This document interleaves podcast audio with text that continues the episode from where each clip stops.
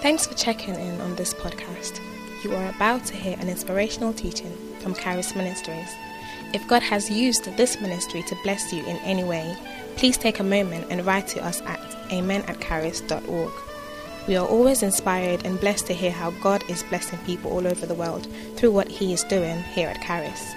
Also, if you would like to support this ministry financially, you can do so online at charis.org so we can continue making podcasts such as this available free of charge.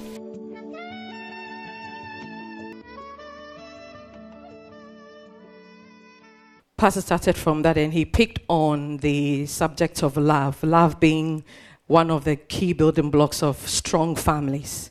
And um, he defined love in the family as acceptance in spite of our strengths or our flaws.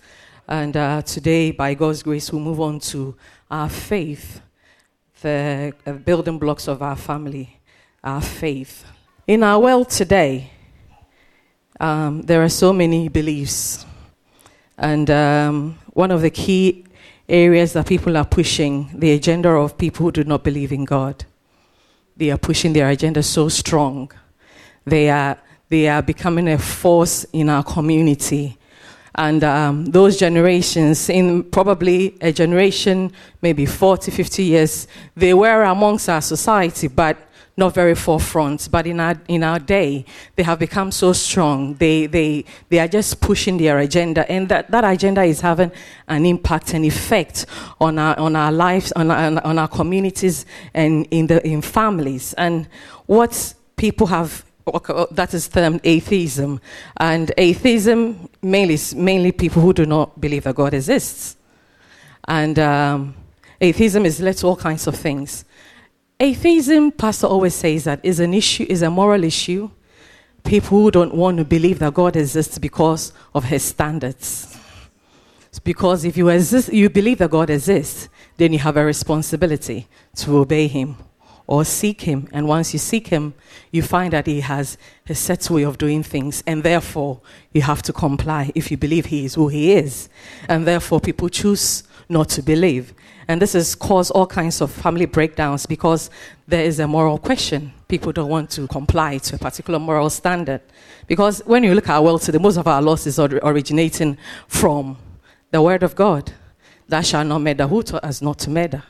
This is because the Word of God said it. And over generations and various communities, it can be interpreted all kinds of ways. But we know that murder is wrong pedophilia the same. The, every, every wrong we know, anything that is enshrined in the law, in our laws today, is coming from the Word of God.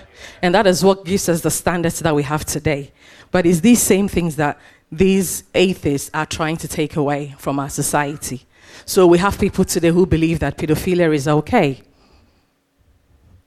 Eventually, we'll get to a point where, you know, if Christians don't stand up, it becomes a general, a general norm in society. And we believe that God has called a remnant and we will stand for the cause of our God and then we'll make a difference. But I went um, about three weeks ago, I took my little daughter for her second set of injections and I saw a poster there. And the poster said, Get it on. It's a poster for condoms. And uh, it, said, it, it sees a, uh, you see a male and a female, they've embraced, and it says, Get it on. And obviously, it can be interpreted in two ways, isn't it?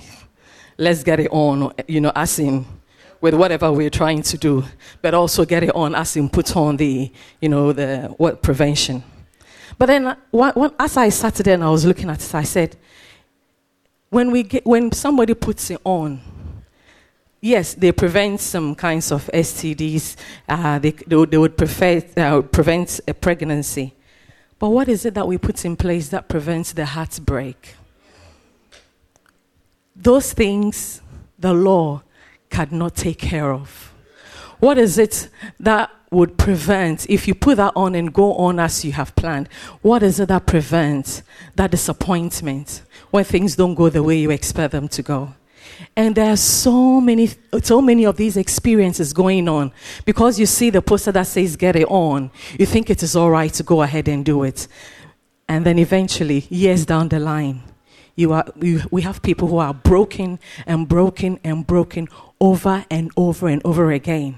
By the grace of God, because of what we do, we sit with people and we listen to their life experiences. And thank you for allowing us to come on a journey with you. But we look at it and we think that how God can prevent all these heartaches. Yes, God can use it as a testimony for somebody else, but there's a greater prevention, which the world doesn't want us to talk about, which is abstinence. They say, get it on so that you don't get HIV, get it on so that you don't become pregnant. But what are we getting on so that we have a sound and enjoy our lives, sound lives, living free and enjoying our lives? Those things the world hasn't got that to offer is only in Christ. The world does not have answers to these things. It's only in Christ. It's only in Christ. So atheism, these are the things that is in our society stealing the joy of people. So you see people suited and booted going up and down in life, trying to, you know, achieve something, but they are broken on the inside because the world does not have answers to these things. And therefore, what we have the faith we have is ever so important. We, the, with atheism comes increase in suicides because it takes away the meaning of life. If God does not exist, then who created you? Obviously, a big bang. Something came together, and so obviously, then all of a sudden, your nose got to where it is, your eyes got to where it is, you know, your legs appeared instead of this part, it went down. It just doesn't make sense. How we can be so well put together and say it's by an accident how the world can be so well put together. You look at trees, every creation of God speaks about the existence of God. But they say that God does not exist. And therefore, it takes away the value of life. It takes away the meaning of life. Because if God does not exist and we are a mistake, then why are we here? Why? We just live life, get a good job, marry if you want, you know, they say now you can marry a man, you can marry a woman. How they call that marriage, I don't know. But they're trying to get into call it marriage, but you can be together with a man, a woman, before or after, whatever. You can sign a paper and all that. But is that it? There must be a greater purpose to our lives. And therefore, if there isn't any, pur- you don't think there's any purpose to your life, and you come to a crossroads where you don't have an answer, you think, well, I might as well end it. And this is what atheism is doing in our society today. It's taking away the meaning of life. So, people, young people, it's so rampant today for young people to feel I'm bullied at school, which is wrong. But then I should end my life because I'm bullied. What a shame. Only to, to end your life at age 12 and 13 the years ahead of you, the things that could, you could have done, the things that you could have experienced and enjoyed, you have to let go of that because they don't understand that there's a purpose to their lives because the God factor is being taken away from our society. Honestly, atheism doesn't have, and I sometimes I, I just want them, I just want to meet somebody and ask them these basic questions like, what do you do with your guilt, as Pastor said, uh, spoken to us about before? What do you do with the issue of guilt? How do you deal with your guilt? Because the truth is, there's morality in everybody. We all have standards. Doesn't matter how low the standards are, we all have standards. And when you are unable to meet those standards, what do you do about them? That heavy feeling of, I've missed it. But we Christians, we go to our Father, talk to Him about it. Daddy, I missed it. And we are sorted to pick up ourselves up again and move on. But the world doesn't offer that. The world offers judgment. Atheism offers just being left to the, you know, the wilds of this world to consume you. And some people think we can't take it anymore. And so they end it themselves. And I think the devil would have stolen a young life just because they didn't understand that God had a purpose for them. There's the question of accountability because people don't want to be accountable to a higher authority, they say there's no God. And there's a question of free will. Because people feel they can do anything. They don't want to do anything. And most of the things you th- look at, they want to do, is so silly.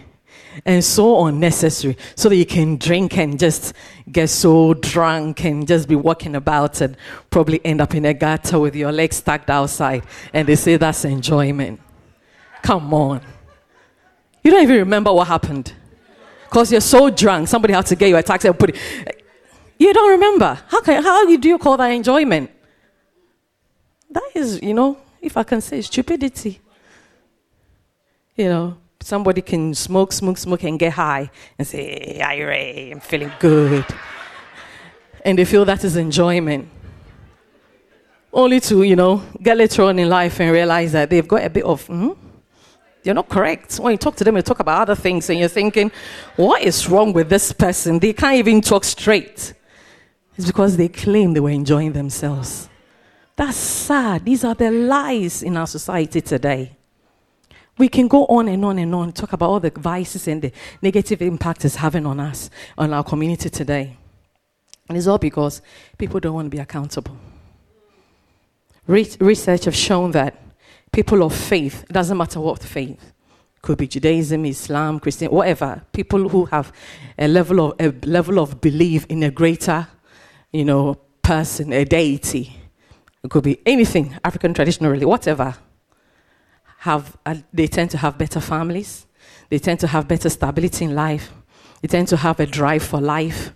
They tend to, they are more likely not to cohabit before marriage. They are more likely not to become, you know, promiscuous. They, are, they, are, they have a better chance of a better life because the sense of having somebody to report to puts you in shape. It doesn't matter how, it doesn't have to be Christianity. More so, when you've got the real deal.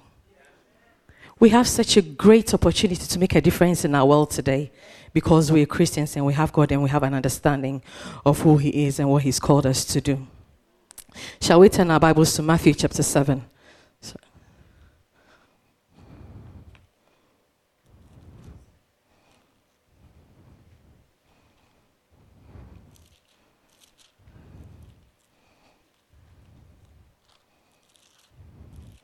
Matthew chapter 7, verse 24.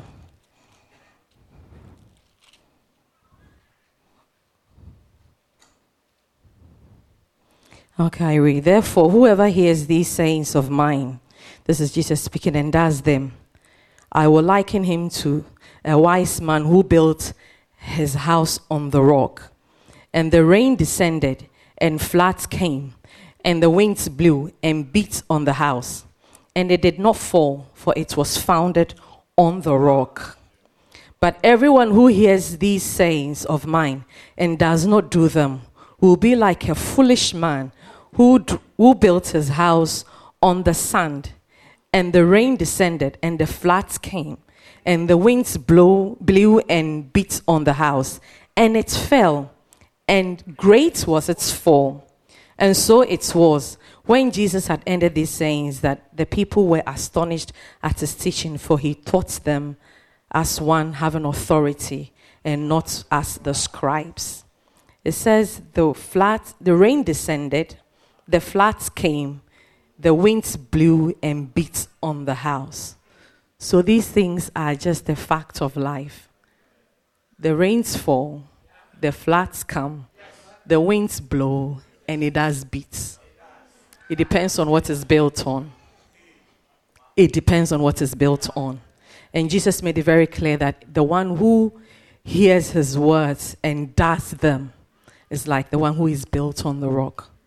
Christians have such a great opportunity to build our families on the rock, who is Jesus Christ. One of the key building blocks of our families is faith, our faith. The faith we have in Jesus uh, the confession we have in Jesus, the fact that Jesus Christ is our Lord and Savior, our Master, He we serve, is such a fundamental building block. Fundamental. I can't stress this any. It's just too vital. To take, put away faith and try to build a Christian family is not possible. Because really, why are we Christians? Why are we called Christians? It's because of our faith in Jesus Christ, followers of Christ. That's why we were called Christians. Let's look at 1 Corinthians chapter 3, verse 11. It talks about there's no other foundation that, has, that can be laid by anyone but that which has already been laid, which is Jesus. Jesus must be the central, must be central to our families. And his word must be the final authority in our families. Jesus must be central in our families, and his word must, must be the final authority in our families. Between husband and wife, between parents and children. Jesus, the word of God must be final. Because there are so many things that will suggest otherwise. If you read books on raising children, Dr. Spock's, whoever, there are so many theories about how to raise your children. But it is the Word of God that must be final as to how we raise our children. There are so many suggestions as to how husband and wife should relate. If we, if we want to have a look at the world, there are people called swingers. Somebody's heart just missed the beat. you think, please don't let him hear. there are people called swingers. That's another form of, you know, marital relationship where your husband can go out and swing with somebody. exactly. Or your wife as well. Or you both go swing with other people and then come back home and call yourselves husband and wife. And it's okay. This is one of the suggestions of the world. That is fine. Some of the suggestions of the world says, you know, once we're together, whatever I do that you don't see is okay. I don't have to tell you. Once you don't know, you don't get hurt, isn't it? That's what they say. Once you don't know, you don't get hurt. And therefore, I can go out, provided. So it's okay if I can go to another country on a business trip and then do whatever. When I come home, provided I'm not going to tell my spouse, you should be okay because if you don't know, you don't miss. That is a suggestion of the world. But there's something greater. Where that's called the God factor. God appears to you in that room. There's something appears to you in that room when you're about to switch that TV on in your hotel room. And it says, Boy, what are you doing? On that computer, say, Girl, what are you doing? He speaks to you. And you know, so there's a greater law apart from what the world offers, which puts us in a far better position to maintain our, our families. Far greater law. The word of God must be the final authority how we relate to each other, husband and wife.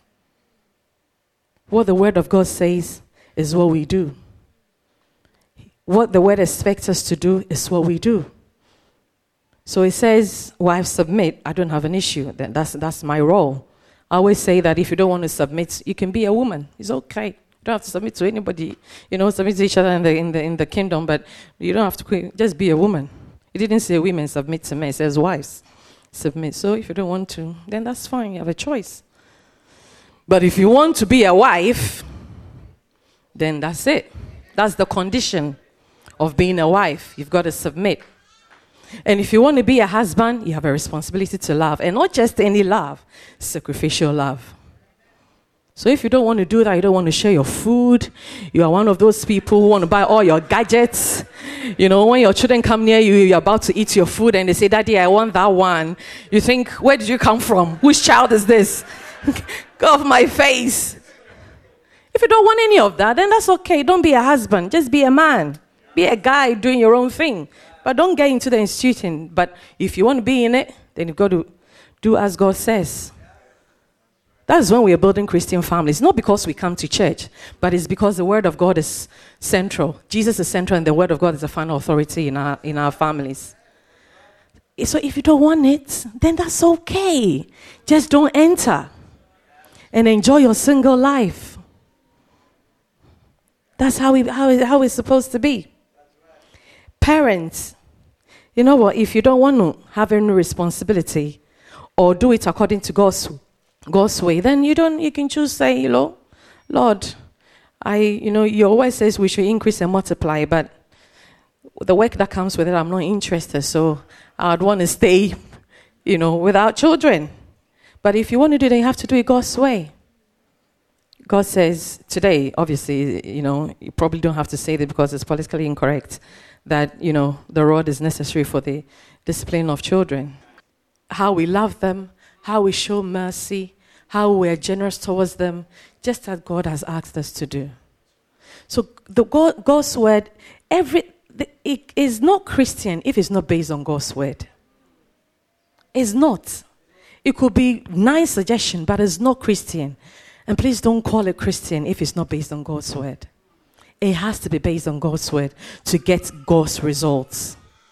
We, we are very intimidated by all kinds of things, especially. I talked a lot to Pastor David about this that um, because our children are so young, we, it's like you are told that you don't know how they will turn out. You are made to believe that you do your best and then, yeah, you leave them, they may go out and then come back in. But you know, when you go out, the impact is just not worth it. So I really don't want my children to go out in the world and get beaten and battered and then come back with a testimony that I went out and came back. I just want I stayed. That's all. I don't want the other one. I don't want it. So the other time we came, I think after the faith seminar, I go home and I was just get, I was I was just I said, Oh, David, we can do this by faith, isn't it? We can raise our children and they don't have to go out by faith because they just shall live by faith. So I said, I've got an answer. We will declare it, we will speak, we will do God's word, and we know that that will show forth. They wouldn't have to go out. They can stay and serve God throughout their lives by faith. That is also possible.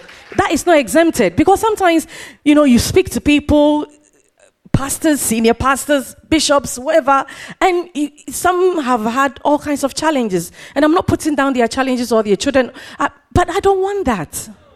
I don't want the heartache of sitting down 12. I've got two girls at the moment. So I, at the moment, yeah. no. I don't want to imagine one funny guy, you know, doing some funny things to my. No. It's too, it will, it will be heartbreaking. I, I really don't want that. But I realized that I can also believe God for this. I said, well, I've got it. So, those of you who didn't know, you can do that as well. You can believe God to have children who don't have to be wayward. They don't, they don't have to be, because others have that testimony. If they are Christians and it's God who did it, He can do the same for me. Instead of being busy believing God for shoes and big cars, you can believe God for that. Because bet you, after a while, you realize that you needed your children to be on course and to, to, for Jesus to, to be focused on Jesus rather than the big things you're following. Now, my mom, all she talks about is, and my son this, and my daughter that. And because, what is it? She has experienced life God has blessed her, and now it doesn't matter.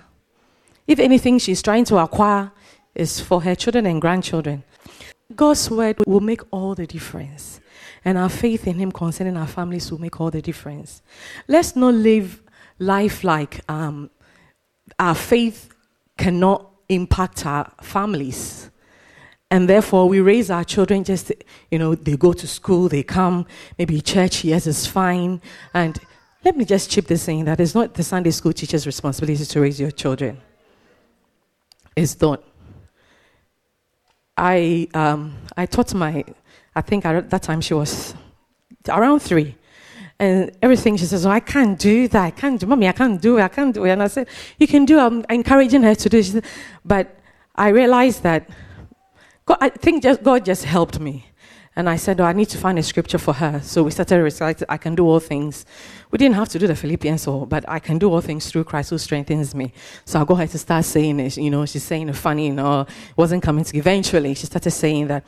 So anytime she had to do something that she said, Mommy, I can't do it, and I remind her, Sinead, you can do all things through Christ who strengthens. Then she would try. So eventually, we got to a point where she was doing it. When she remembers that she can't do it, I said, You can do all things through Christ. And then one day, the same is something came up we're trying to do. She said, I can't do it. I said, You can. She said, I, I can do all things through Christ who strengthens me. She said, No, mommy. Is I can do all things through Christ who strengthens us. I said, Where did that come from? Because we've always said me. She, not to, you know, but she said, The Sunday school teacher said, I can do all things through Christ who strengthens us. And I said, No, it's me. She said, No, no, no, no. I said, Sinead, I've been teaching you this since whenever. It's through it's straight. So I said maybe the Sunday school wanted to include everybody so we can all do things. But you have to declare it for yourself now. So this is how you say it. And the joy of it was, is made a huge difference. Anytime she can't do something or she feels she cannot do something, I remind her about that scripture. And automatically, it kicks in that, yes, I'll try. And when, she start, when she's unwell, I tell her, Jesus will make you better. Instead of saying, I'll kiss you better. Because I realize my kiss will make her better. So I said, Jesus will pray and Jesus will make you better. So, as you know, as children, they need, children need Jesus, I tell you.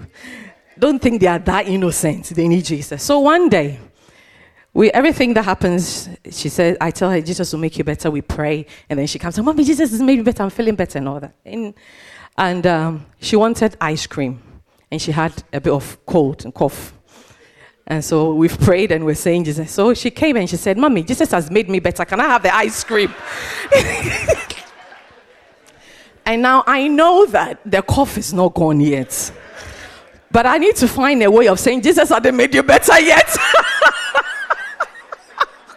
so you can't have the ice cream now. But I didn't want to declare that. I said, Jesus is making you better. so you can't have the ice cream. She said, No, mommy, look. Jesus has made me. Jesus has made me better. I said, Jesus has made you better, but that, this is not the time for ice cream. We'll have ice cream another time. And I said, Thank you, Jesus. You know, I didn't want to destroy what we have put in place, but I had to find she's smart. This is before four years. And you tell me when they are 15, they haven't got ways. They have ways. They need Jesus. Jesus needs to continue to make them better. and so it's these are the little ways that we have to incorporate the Word of God. It has to become real, it has to be alive. It doesn't have to be big scriptures where they have to recite, because I know that you know people of, our, of, his, of, of the Muslim religion is, I know that they go, they are supposed to go to school before they actually do normal school, go to normal school, or after school, they go and do their recitals and parents are proud that they can recite, their children can recite the whole Quran. Most of us are still believing God to be able to read at least the New Testament. But there are some Muslim children by age nine, they can recite the whole Quran. But it's not about that because it doesn't change the heart, it doesn't bring salvation. It is not the way to the Father. But these people put that effort in. They put that effort in, and it taught me a huge lesson about how those of us who are under grace how we take advantage of the grace and not make the most of what we have. Recently, I was at home and it just struck me. I was listening to um, a particular message, and they were describing how God the Father, you know, being the becoming this the Word, becoming Jesus, and Jesus is you know God's um, the speaking the speaking aspect of God. He came, he became the Word, and he brought salvation to us. And the Holy Spirit is the the working, the doing aspect of God. And I said, What opportunity we miss as Christians? That we have, you know it, but sometimes it becomes rain, all of a sudden it hits you. That the Holy Spirit is God.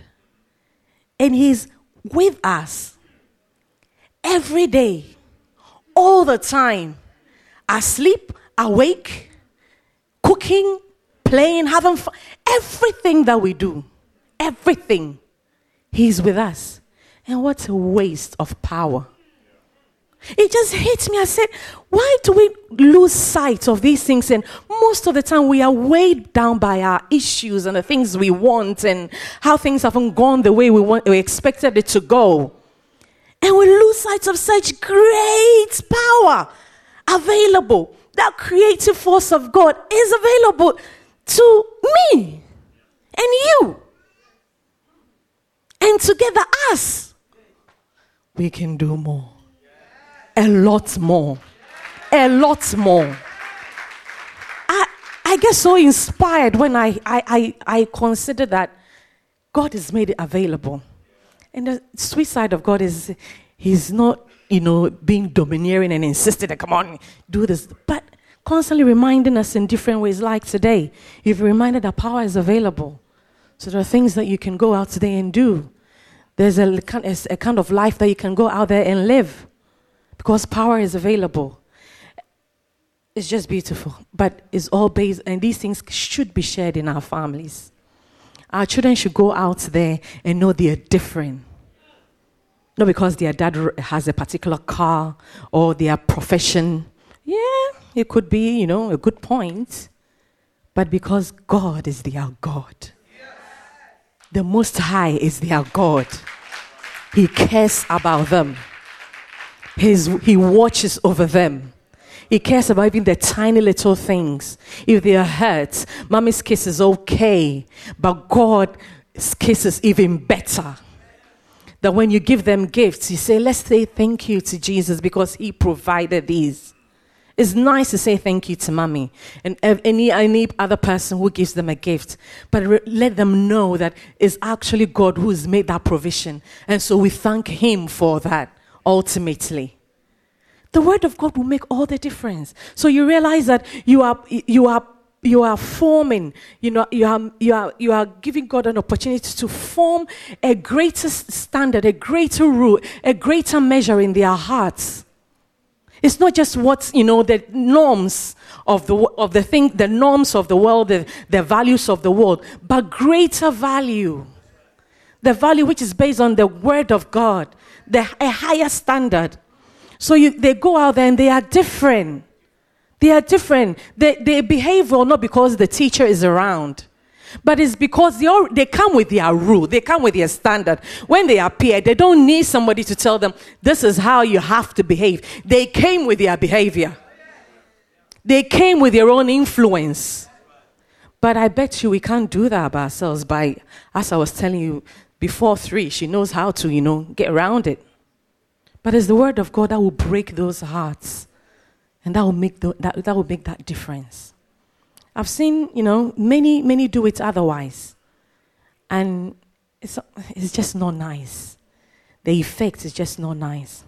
But the word of God is able to make all the difference in our families. Let's look at when we read the scripture last week it was just, I just loved it. it. Again, it gave me another insight into the, the, the, the, the responsibility God has given us. And is, um, let's turn our Bibles to Genesis chapter 18, and then from there we'll read Deuteronomy. Genesis chapter 18.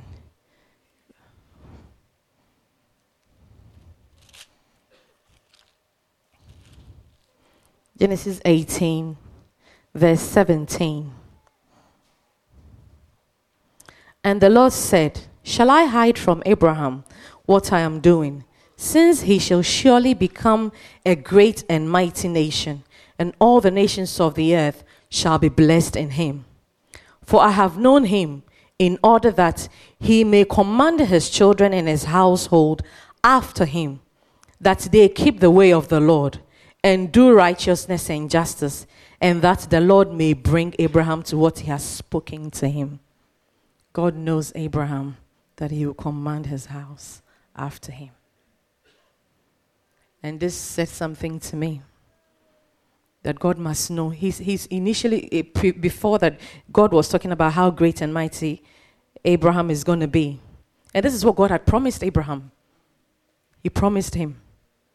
But he promised him not because he's all that, but by faith, he received this promise so that it can be passed on. God is looking for people that He can entrust things because He knows that when he's, is, He passes it on to you, you will make a point to pass it on to the next generation. Your faith will not just be your confession and that will be the end of it. God is looking for people who can pass it on. Who can pass it on. And what's an opportunity to pass it on to you know, in our families to pass on to our children, to our brothers and sisters, to, you know, the very closest people to us. Is because Abraham's household was not just his children. He had servants, he had people working for him. And God said, You command all of them. So it's a responsibility for us. And these are the people God is looking for so he can make them great and mighty. Great and mighty. Because God is not just looking at us, at us He's looking at the generations. He's looking at posterity. He's looking at the years down the line. If he was just looking for one, Jesus would have come, have two disciples, and go back and, you know, not bother to make anything out of it. But he took his time, invested in those 12. The, the 72, the 180, he took time with them so that if when he's gone, they can pass it on. And that is God's plan. He calls one, makes something out of that person so that that can be passed on. God is not looking for people he will just bless so that they can fill their bellies. You, you, you, you hear the parable of the rich man. He said, I'm rich, I'm going to break my bonds. And then God said, You're a fool. Because he wants to now enrich himself, establish himself, rather than pour it out to others. God said, You're a fool tonight. I will demand what I gave you. The very breath in your nostrils, I'm taking it back. And let's see who is going to you know, let's see who is going to break the bonds and become rich and establish themselves. So it is as seated here. You may, ha- you may not have children yet, but you have people around you that you are responsible for. Just for the fact that you're a Christian, there are people you are responsible for. So that they will see the light, so that they will know how it is done. Those same people must see it. God is giving you that responsibility. They must see it.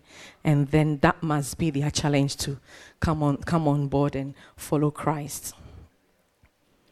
Deuteronomy chapter 6, verse 4 to 9. Uh, the, the scriptures are just sweet, and it just tells it as it is. Sometimes you don't even need any explanation. This is self explanatory. It just says it. Deuteronomy chapter 6, verse 4. It says, Hear, O Israel, the Lord your God, the Lord is one. You shall love the Lord your God with all your heart and with all your soul and with all your strength.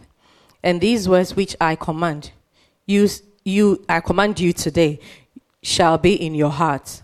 You shall teach them diligently to your children, and shall speak of them when you sit in your house. So the topic of conversation at home.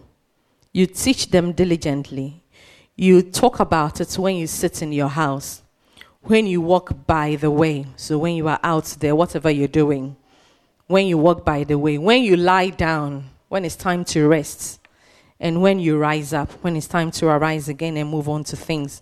You shall bind them as a sign on your hand, and you shall and they shall be as frontlets between your eyes, and you shall write them on the doorpost of your house and your gates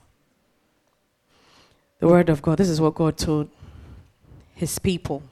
And He's telling us this morning teach your children diligently the Word of God. Teach it.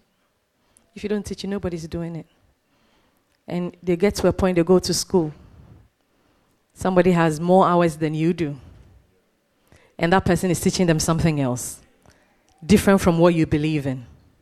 So if you wouldn't take time to teach them and start young, well, it's your loss. It's your loss. They are your children, but in the end, you be- they'll become somebody else's products. You gave birth to them, you sheltered them, you provided for them, but they subscribe to somebody else's God. And that's wrong. It's just wrong. It's just not right. That you have faith and you couldn't pass it on to your children. I don't know what faith that is. You probably don't believe it, but you have, you know, you just are part of, it's part of your ceremonies and rituals that, you know, you partake in. But if you really believe it, then you will pass it on. You will pass it on. If you really know the value, it says, talk to them when you sit down. Don't let only Eastenders talk to them. We are working hard on preventing Peppa Pig in my house. Because Peppa Pig is rude. And Peppa Pig is not nice to George. Peppa Pig silly says silly to daddy, and I don't like that. Peppa, as innocent as it looks, is busy influencing our children, telling them what to believe, telling them how to behave. Because Peppa always has to come out better than George. And I say, You don't do that to your siblings. It's wrong. In a home, that's not how a Christian home should be. So you need to regulate. Peppa, you might think, oh, it's all innocent. It keeps them quiet. They are busy watching it and they're enjoying it. No. You need to monitor it. And so the images they are shown. So if you are not busy working the word of God in them, putting it in them, by the time they hit, they have different kinds of standards. Other people have spoken all kinds, thing, all kinds of things to them. Uh, you know, from TV, from friends. It gets to a point. It got to a point. My mom, I really thought I didn't care what my mom said, but really, I, I just wanted to do what you know my friends where we're going. It mattered to me more than because friends had a greater influence. So the little time you have with them, if we don't teach them the word of God, says talk to them ah, when you sit down. Don't let only the TV talk to them. When they're about to go to bed, it's nice to read Cinderella, but I don't want my child to only think about Cinderella just as she's about to nod off. Or Snow White and the Seven Dwarfs. Why do you read that at night? They've presented it as it's a nice bedtime story, but it's not. They have witches, all kinds of things. All of a sudden, your child wakes up screaming at night, and you wonder what it is. I declare in the name of Jesus. Is there Snow White? That is harassing the children. You are bringing the oil. What for? Deal with Snow White first. If you take time to look into these things, you realize that the devil has a subtle way of getting into our families, getting into the very private parts of our lives. The devil is finding a way of getting there. And you are busy smiling and think you are enjoying life. That's not enjoying life. That's not. And we have to be mindful of these things because the interesting thing is, what I've come to realize, what you don't hold to dear, you can't pass it on to your children. And that is where it starts from. So you are in a generation where it's nice to do this and you do that for your children because it's nice. This is, this is the suggestions of the world. Because you yourself, as a parent, you haven't determined what is valuable to you. Because if you know how sweet the word of God is to you and you have an opportunity to pass something on, well, it's just natural to pass on what, what is of importance to you to them. When somebody is about to pass away and they have their will, they first of all look at the people who are most dearest and give their most valuable to. They won't look for a man on the street and think, okay, I don't know you, but there's a man who passed by on this day, maybe in blue shirts. Give this thing to that person. Nobody does that. You first of all think about the people dearest to you, closest to you. Those are the people you entrust things into. So if the word of God is the same valuable, you entrust it into your children. And don't let it be any other thing, any other way. That's what you entrust into them. You give that to them. And we've lost sight of that. It's so easy for the very some the, our very bedroom, the devil is there in the form of an iPad. iPad. And the iPad is such, you know, it can be very private. Now the computer, sometimes you don't even know somebody can creep up and see what you're looking at on the screen. But after the iPad is like this. Immediately somebody comes, you just that's how close the devil is to you. You don't realize, but he's that close. So close. Just a breath away. Just as your iPad is right in front of you. Look, depend on what you're looking at. That's how close the devil is to you. You've brought it everywhere. Now, right in between you and your wife, the devil is, even though instead of Jesus. Mm. One funny woman wiggling her waist on the internet is standing a representative of the devil between you and your husband, between you and your wife. Is the devil's representative sitting right there, being very comfortable, sitting on your bed, cross her legs, waiting for you. Mm, that's the things you invite in. And we don't think about that. But that's exactly what we're doing. And it's ever so important that we become mindful of these things. And You know, let the word of God be the rule in our lives, be the guide in our lives, be the authority in our lives. So if God didn't say it, then we can't do it.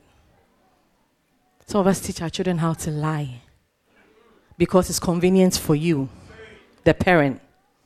Instead of being bold and take up some responsibilities and, you know, yeah, it's uncomfortable, but take it. You rather will teach your child how to lie.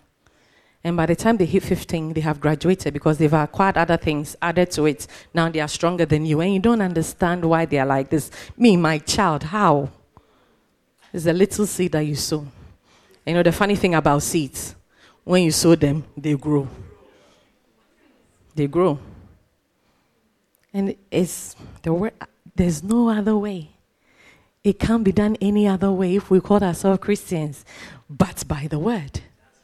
Yesterday in our women's um, discussion, we were talking about um, um, Mary, when Mary got the news that um, she was going to be with a child, Jesus. And um, research shows that Mary will be around the age of 12, 13, around that early teenage. And this is the beautiful thing that we're discussing. Mary knew to, when she received the word in faith because she knew the word of God. And what is my proof? She now started referring to what Hannah spoke of when God blessed her. Oh, magnify the Lord with me in 1 Samuel chapter 2, verse 1 to 10. Mary quoted exactly that. And it's because she knew the word, it was in her heart. So when she received the word, that is a, the exact automatic response to that, to the, the word that came. To speak the word of God back. But if she didn't know it, she probably could be like Zechariah, who fear fell upon. 12 year old didn't fear angel.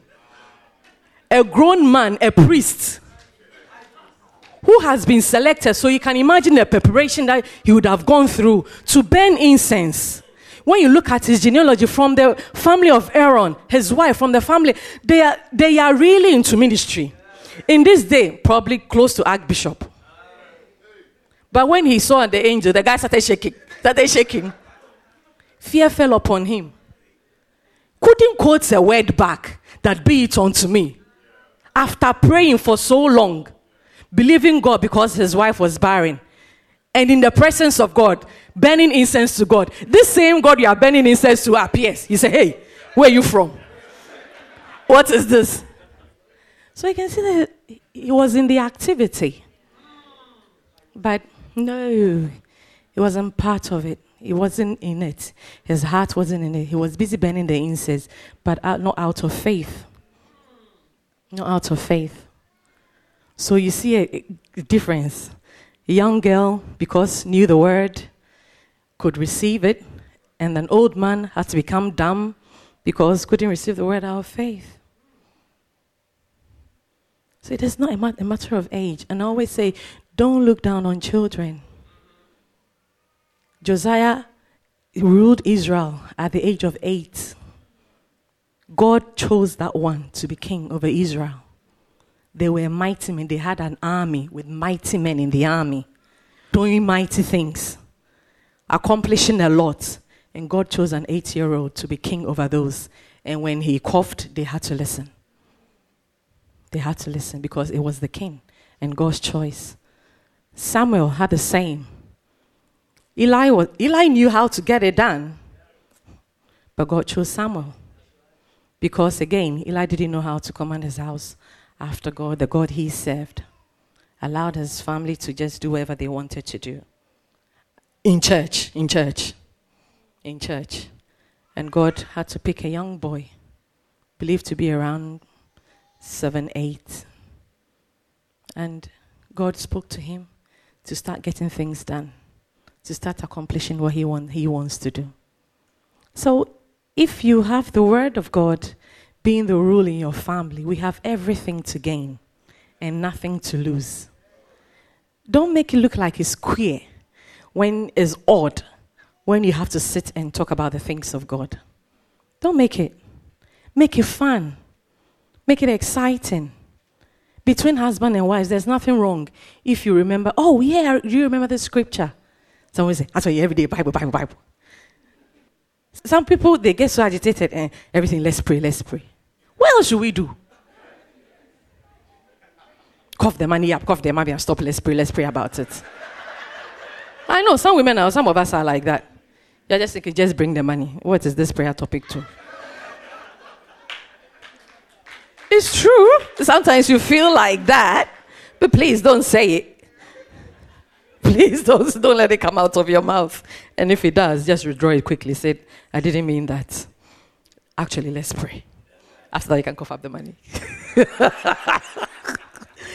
but it has to be part of our daily lives. It doesn't have to be some ten, some, some of us have morning devotions with our families, and it's good. It's an opportunity to share it and engage your children, even have the understanding of a general worship like this, and on a daily basis give doses of the word in a way that they can understand and digest. But if we're not careful, it can easily dry up and become just a routine. But it has to be living. It has to be alive. That's what the word of God is. Is living and is alive. So the, every our family like every aspect. So when my mom calls me and she's got an issue, I said, God is in charge. Good things will happen to us because God is on our side. After that, we can do all the discussions, do all the planning. But it's, it's going to happen because God is with us. When some, your family member calls you and you've got issues, take time advise them, do whatever you have to do. But let the word of God be part of what you say. Let it be the fundamental thing that you encourage them with. We may have our own ideas in the way of doing things, but the word of God must come through, come through in our speech. But if it's not with you, you can't give. If you don't have it, you can't give. What you don't have, you can't give. You can't, because you don't have it. So, first, rule your heart, then you can pass it on. Make it a point to pass it. Pass it everywhere. Every, every opportunity, pass it. Every opportunity, pass it on. The Jewish people make it literal. They put the scriptures on their hand. This particular love the Lord your God. Some of them have tied on the, uh, um, at their door. Once you go, their main door, they've got the scripture, they love the Lord your God with all your heart. With. Literal. But that's not what God is asking of us. It must be here in your heart. It must be living. It must be alive. Part of your life day in, day out. That's what it is. And once it's ruling in our heart, it can invariably then pass it on to our, our children, our family members, our loved ones. So, with the Word of God, our faith, what we believe in, is one of the major building blocks of our families. And we thank God for His Word. We thank God that we will make His Word a, the cornerstone, the foundation, the rock upon which we build our families. Let's appreciate him. Thank you for listening. For more resources, please visit charis.org or call us on 0207 740 9960. God bless you.